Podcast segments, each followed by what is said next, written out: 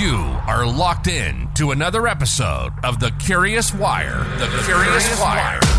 With the most curious person in multifamily. We're not trying to sell you anything here. We just want you to learn real things that will help you elevate your career, challenge you to think and be curious. Join us on this journey to challenge the status quo. Let's go. This is our first episode with a guest. And the way we're going to roll, starting with this episode, is the guest is going to introduce himself. So please. Hey, what's up? This is Tony Sousa, VP of Operations at RPM Living. So I wanted to introduce this question with a little bit of a story. And the story's about you. So somebody, a different company, regional manager reached out to me. I was talking to them that I'm an expert in anything, but they just wanted my take on career advice. And I said they should be making their playbook to become their next position. So I like to think of sports, you know, the assistant, the offensive coordinator, defensive coordinator, they're going to become the next head coach. And I got really excited.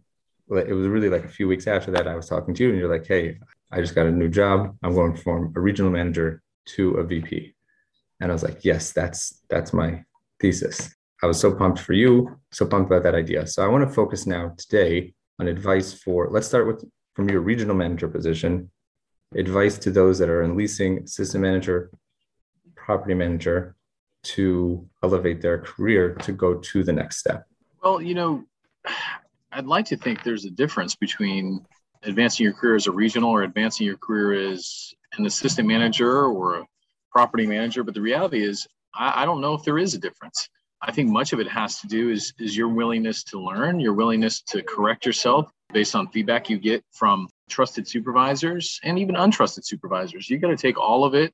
You have to internalize it and you have to, you know, turn it into something positive. You know, I, I grew up with the motto of, you know, always say yes to a request. You know, that's within within limits, but you know, I'm always ready and willing to help uh, anyone in any way to this day. So I think continuing to have just this perspective and this focus on serving uh, your teams, uh, your customers, your residents, your supervisors, and finding a way to to help in any capacity. I didn't know I would end up here in my career. I, I was pretty confident with myself. I was excited. I was I believed in myself, but you know what I knew was that every day I was going to maximize the day, make an impact on that day, and and try to make somebody's day. And you know, and I, and I think I did that over so many years of my career, and here I am. So, and it's not over yet. You said something about believing in yourself. I think that confidence is a huge thing. And I think there are a lot of folks that are actually lacking confidence. What's your take on confidence?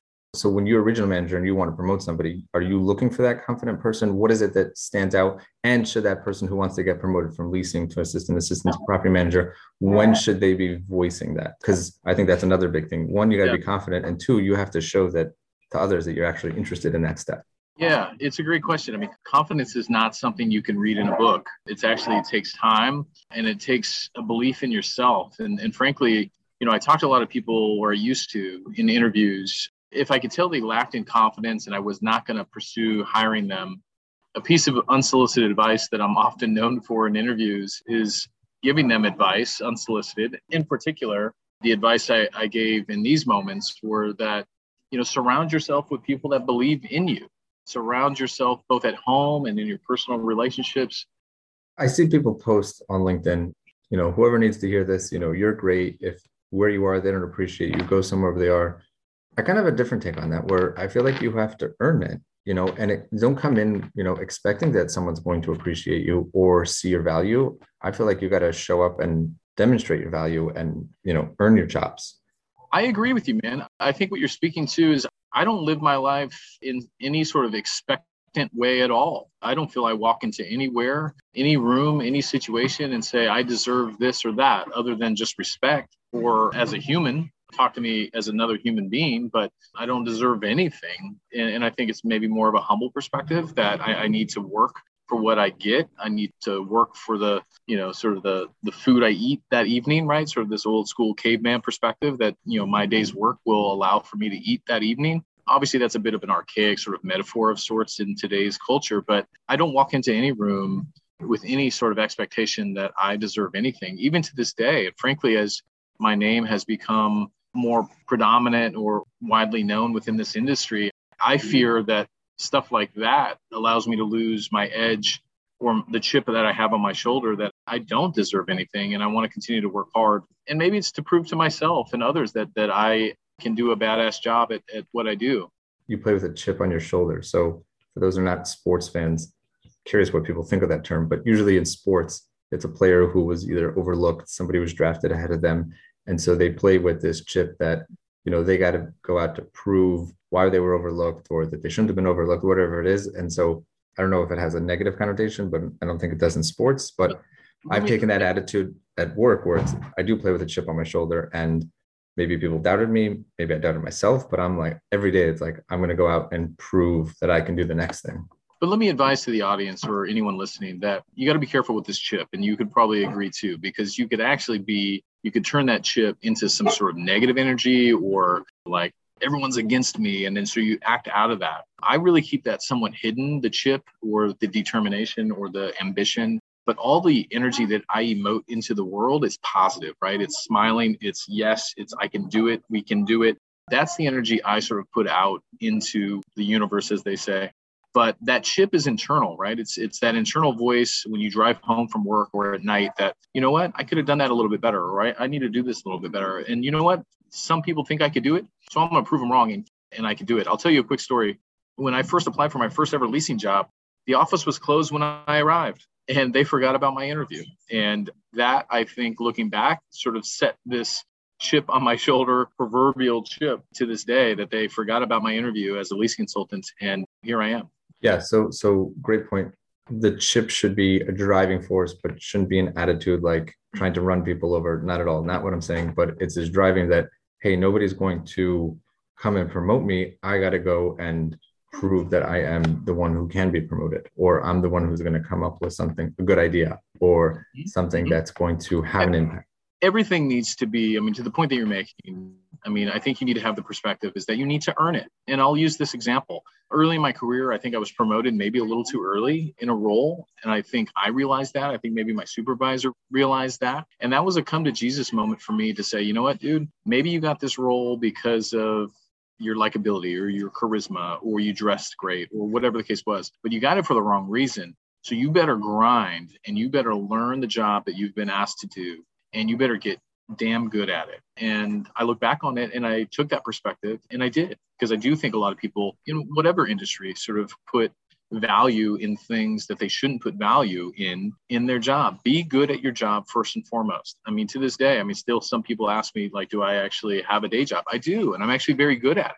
But i happen to also be good at other things and you know messaging and and relating to people and you know all these other periphery things that people see of me and think of me. I can't control that, but my day job, I'm good at what I do.